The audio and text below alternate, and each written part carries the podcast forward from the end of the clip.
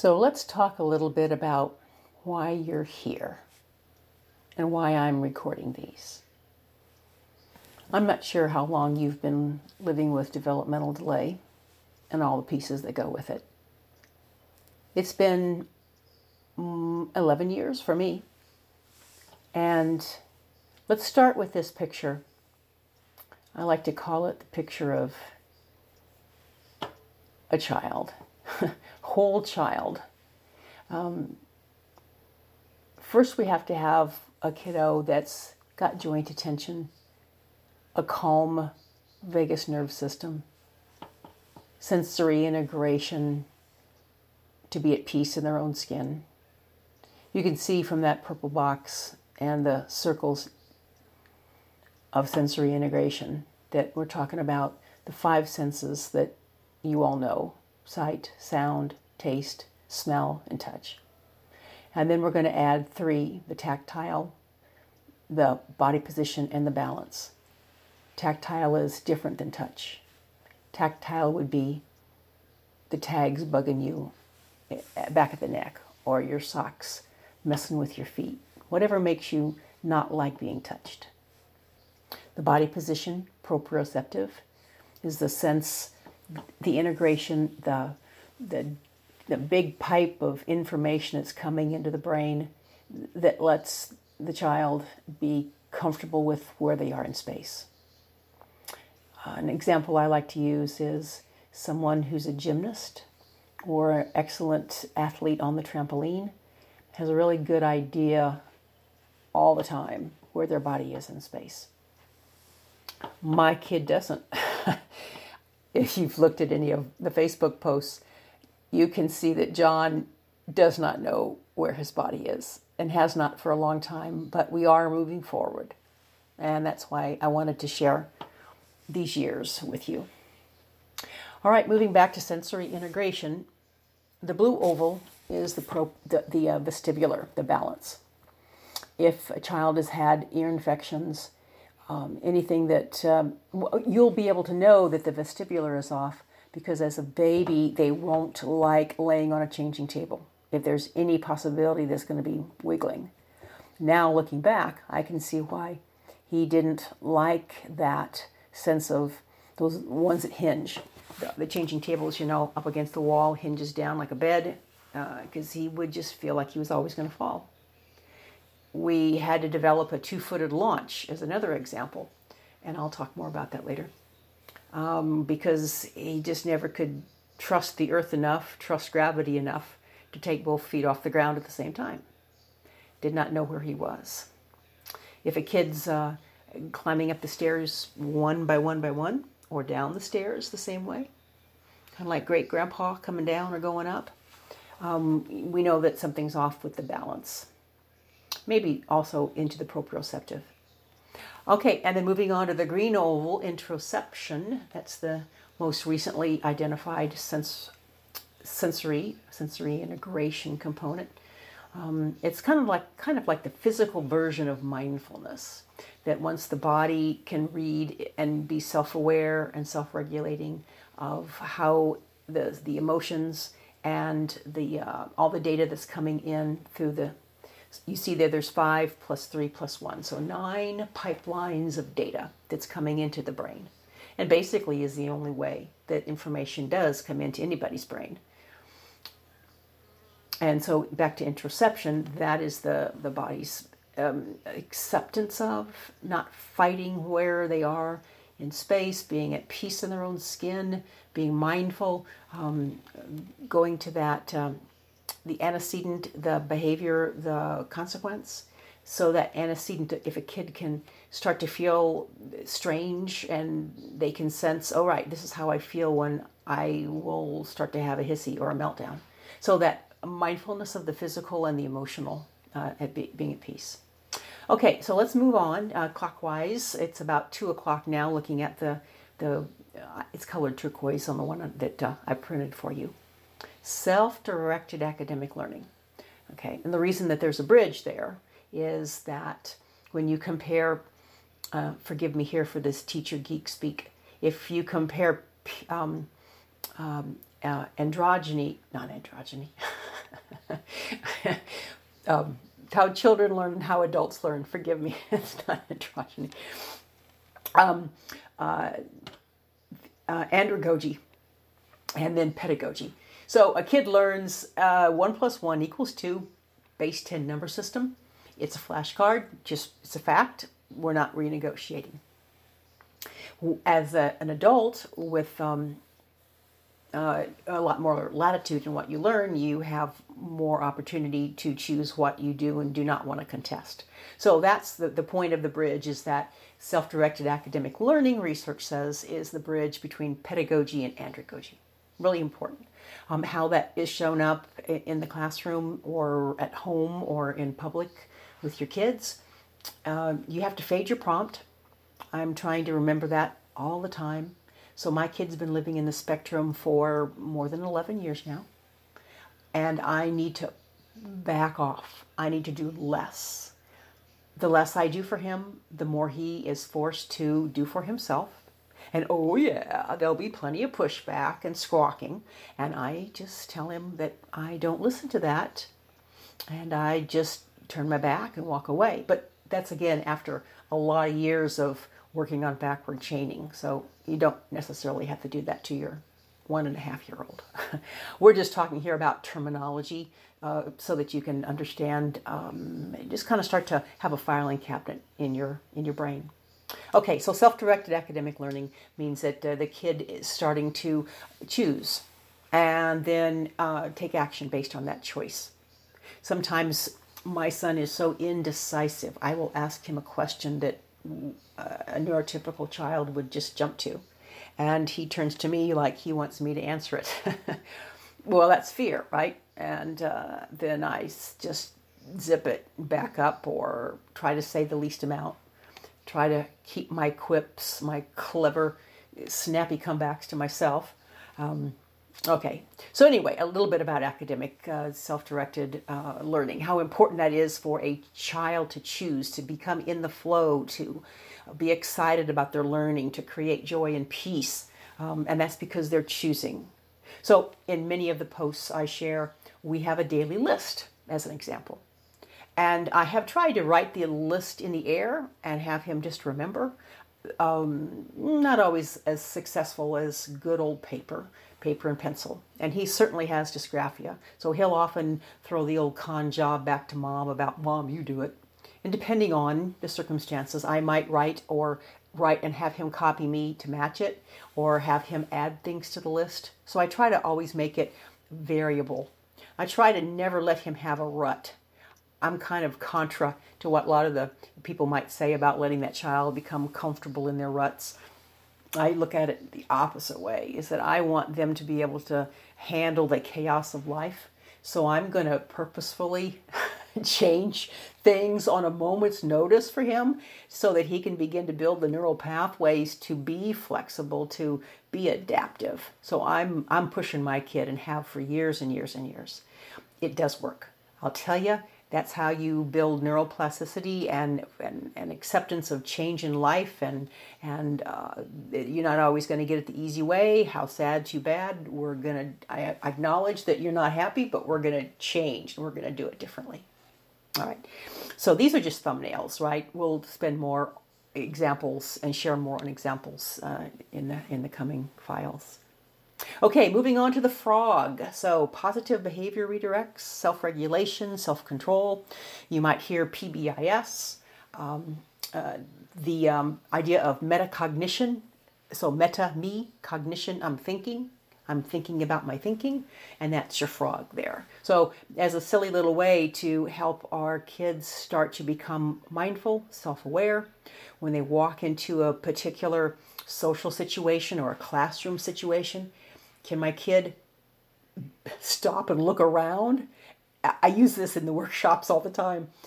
Can my kid walk into a room and realize, hey, there's no other kid up on top of their desk?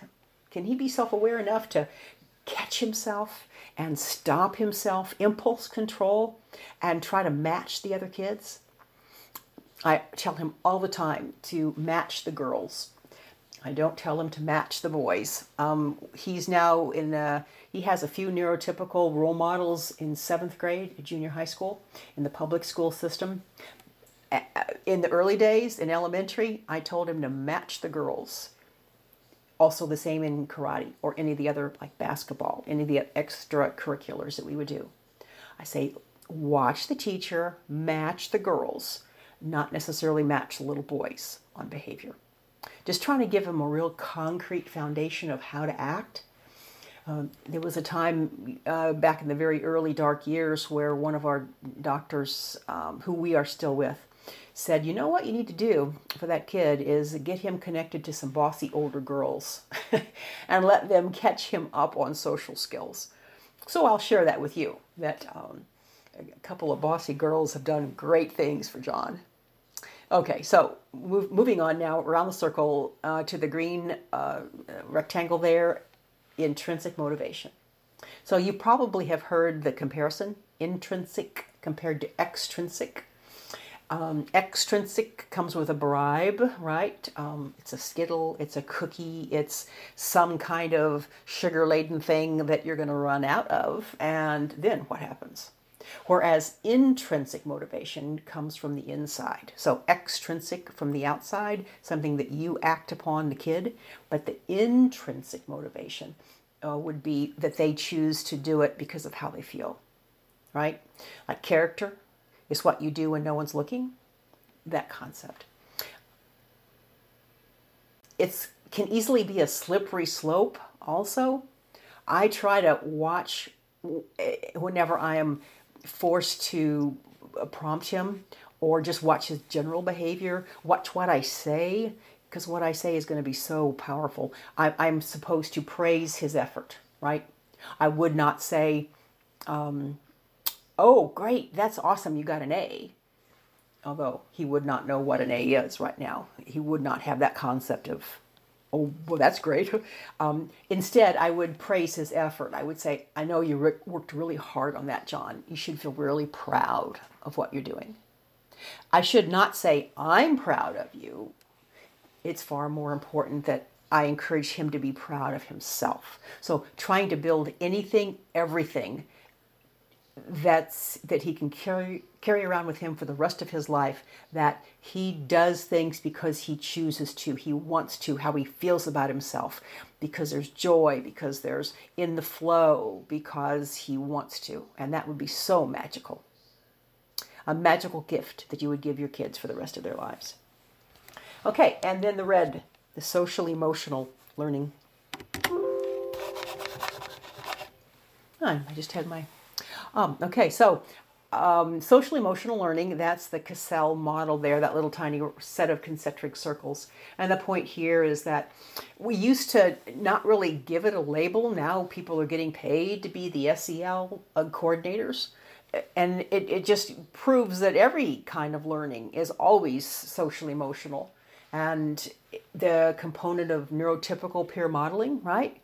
Um, at peace in your own skin, the academic uh, self directed learning, um, the uh, positive behavior, uh, even the feeling good in your own skin, that movement based learning, back up to the top one at 12 o'clock, where we have a proper nutrition and methylation and good sleeping and good diet. And so they just feel really good about themselves, and that will then affect their social emotional learning, their self esteem, how they feel about positive consequences how they feel about being included and self respect and resilience.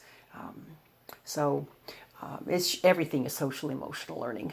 Modeling is um, how you plan ahead, how you collaborate, uh, maybe you don't get straight A's, but you know what? It's going to be much more important as life goes along for our kids that they have friends and they know how to build collaborations and uh, uh, some of the jargon, right? Case based learning, problems, problem based learning. But the idea is that you can use work groups, you can fit in, you can, um, you don't have to be all by yourself. There's not a, being a loner isn't always the best unless you choose that. So now we slide around to intrinsic motivation. And let's say that my child wants to grow up to be a solitary programmer, which I don't think that for a second. Um, but but there are many that that's the that's what they would like so that if their social emotional learning is that i like solitary i'm intrinsically motivated to want to b- behave and um, be around other people to the least amount or go seek them out when i want. But when i don't want i want um, introversion and solitary and quiet. Um, and i'm willing to self-direct my academic learning to that. And i'm at peace in my own skin well, then great. That's a wonderful model. And what we would hope for all of our kids, just as we stand back from being too close. Or another example is get in the helicopter and go up to 30,000 feet and look down on your kid or down on the look to look to the situation that you're trying to help um, encourage the learning. So and you see how how is it that they could be at peace in their own skin right? With the movement based learning the well running machine the methylation the immune system the nutrition the good sleep the good posture the proprioceptive vestibular balance the mindfulness component and then that they would be going through their life with self-directing what they want to do. They're not a drone. They're not a robot. They're not an automatron. It's not just a, a lifetime of ABA that they do they're doing things that they want to right? They're self-directed. They're intrinsically motivated. They have positive behavior. They're self-directing. They're self-regulating. Um, they're thinking about what they want and how to go about it. They have a list. They're working toward their goals. It makes them happy to get up in the morning and they have friends and they feel even keeled on their emotional balance, their mental health, how they fit into the world, um, how they fit into society and into the family units and the community. Okay, so this is a quick um, o- overview of this slide. We've got so much more to talk about. Um, I've been doing these workshops for, oh my goodness, 10 years? I forget. Time goes by so fast. I've kept track of how many unique learners have been there face to face, not counting duplicates and not counting um, little small sessions, but these are like hour, hour and a half, two hour sessions, that there's been over 3,000 professionals, parents, educators, teachers, caregivers that have been in my workshops. Um, you can see that if you go to the website, Getting Sorted com and click on workshops. There's a number of pages in the drop down. Um, I just love doing these, and um, this is my first audio podcast. I'm not choosing video, I don't like to look at myself that much. And I appreciate you tuning in. I'm going to work on building uh, a library of all these slides and all these pages and all the ideas and examples from all these years. Um, so get it down um, digitally because there's kids entering developmental delay and families struggling um, by the minute. And it's kind of a, I look at it like my paying it forward, the repository of information that I've learned over the years from amazing people, uh, the giants on whose shoulders I have sat and then to pay it forward, to share, to document, to just get it down in different modalities so that um, parents coming behind me might be able to find it. Um, so that's the God love technology, right? okay, so anyway, thank you very much. We are in the middle right now. Uh, the, the COVID, um, if you've, uh, the, uh, you might not remember that, uh, depending on when you're listening to this, but uh, this is the god awful um, virus that's killing um, so many people. And um, coronavirus is how we started off calling it. So we're in an actual quarantine situation right now. So it's a pleasure to be talking to you because I miss it. I'm an extrovert, man, and I love to get in front of a small group of people and we just get interrupt each other and just go at this learning stuff and sharing ideas and sharing what our kids are doing. There's nothing better in the world. So thank you. I hope you have a good night's sleep. Uh, your your methylation depends on that too. Um, everything we've talked about applies to you yourself. So peace be with you, and um, thank you for listening.